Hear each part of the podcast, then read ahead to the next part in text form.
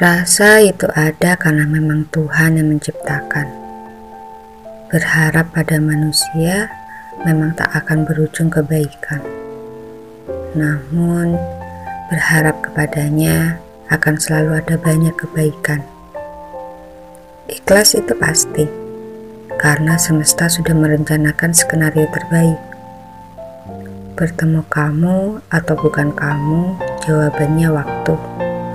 Aku hanya bisa mengikuti alurnya